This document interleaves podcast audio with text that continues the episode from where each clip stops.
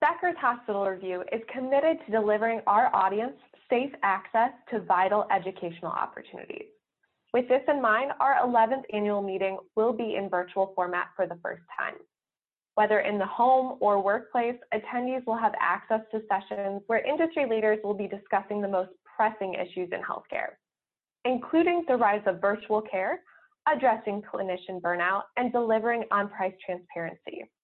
To learn more, click on the conference tab at beckershospitalreview.com.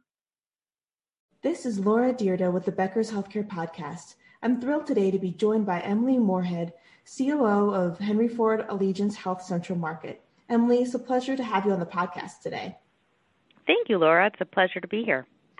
Now, before we dive into the questions, can you please tell us a little bit about your background and points of pride for Henry Ford Allegiance Health? Absolutely. So, I just celebrated my one year anniversary with the Henry Ford Health System.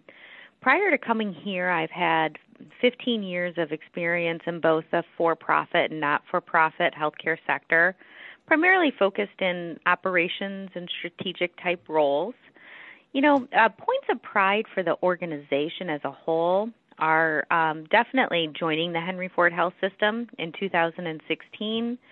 We've recently made some huge advancements in, in heart care.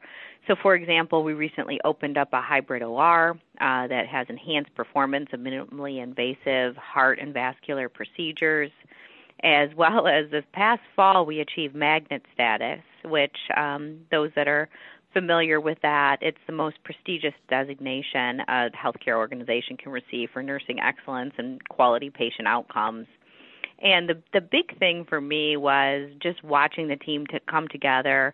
We went through the survey process in the middle of uh, the coronavirus, and uh, gosh, what a huge success that was! Uh, just kind of really shows the tenacity and the resiliency of our team here on a personal level, uh, you know, joining the organization right before the global pandemic hit, um, again, you know, just talking about drinking from a fire hose and really learning an organization in the midst of a crisis uh, really showed the strong leadership team that we have, um, not only here locally, but across the Henry Ford Health System as a whole.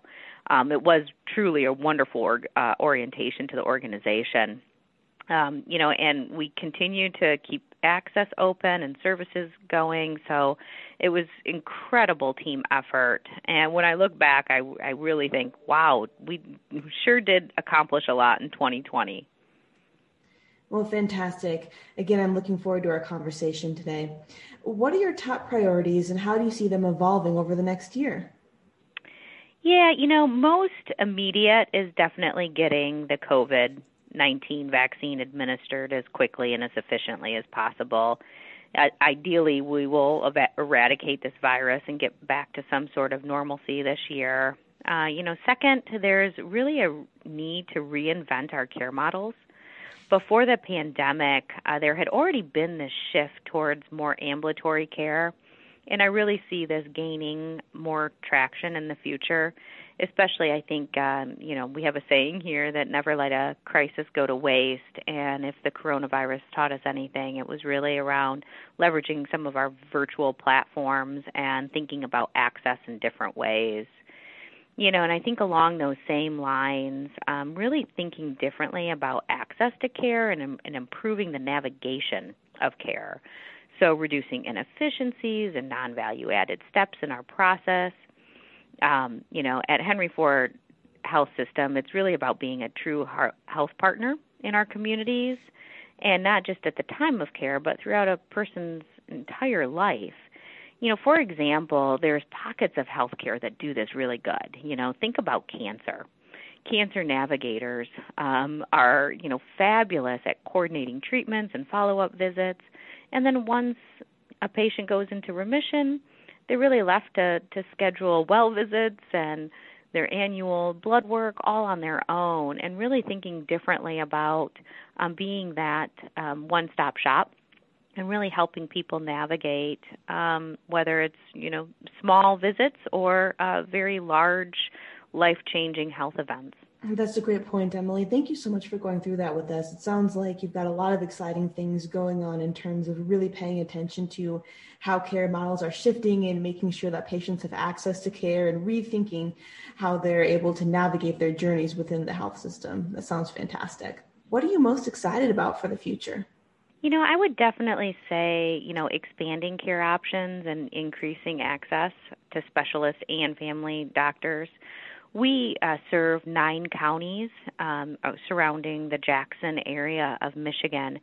And Henry Ford Allegiance, we really serve a more rural population than our sister hospitals on the southeast Michigan side. And our goal is really to bring care to local communities. So it's really about accessibility so that we can think about care being more preventative. And, you know, in order to move that access and that care more upstream, it's going to be really important that we create some meaningful partnerships along the way. Um, so there's some conversations going that uh, get me really excited. And you know, I think that the diversity inclusion work that we're doing not only as a system but here locally in in the local community, it's it's really about having that atten- intentional approach to closing that health equity gap uh, for members of underrepresented groups there's a lot of energy here um, for this work, so I'm really looking forward to continuing that momentum. And, you know, I would say lastly, I was recently chosen to participate in the fifth cohort of the Carol Emmott Fellowship. And that's a 14 month program designed to enhance gender equity in healthcare leadership. So I'm really looking forward to the work I'll be doing with the other 20 female healthcare leaders across the country and growing that network and um, learning from one another and, and uh, making sure that we're really doing the right thing as, as we're thinking about how healthcare is delivered in this country in the future. That sounds like a fantastic opportunity and really exciting for you to think about how um, gender equity could really make a difference in the leadership of healthcare organizations.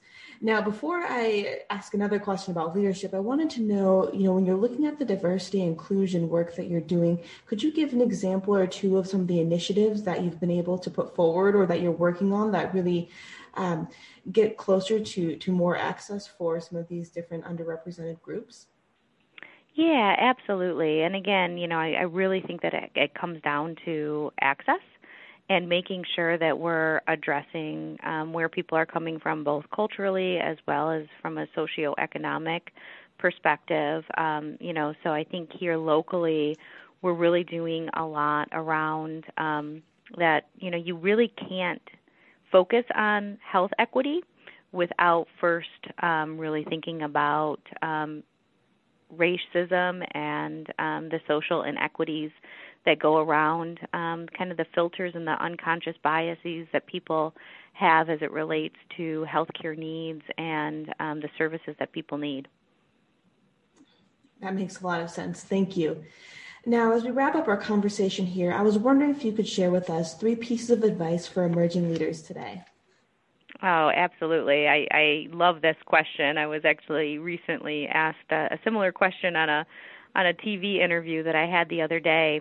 Um, you know, I would say number one is that there's no ego in leadership. Leadership is not about you, um, it's about those that you serve, and having that servant leadership um, approach is extremely important.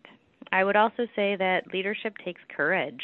It's not easy and um, you really can't back away from difficult situations and difficult conversations. Uh, you know, you're going to fall sometimes, and you're going to fail. And um, getting past those failures and getting up and um, getting past that disappointment is evidence of leading bravely. And then number three, I would say, you know, the importance of building and maintaining trust you know it's trust with your peers it's trust with your staff your physicians your patients your customers. Um, true teamwork stems from a foundation of trust and it's a lot easier to get things done when you know you have your team's back and they have yours Emily, that sounds like a lot of great advice and, and, information. Number one being no ego in leadership. It's really about servant leadership, which I love.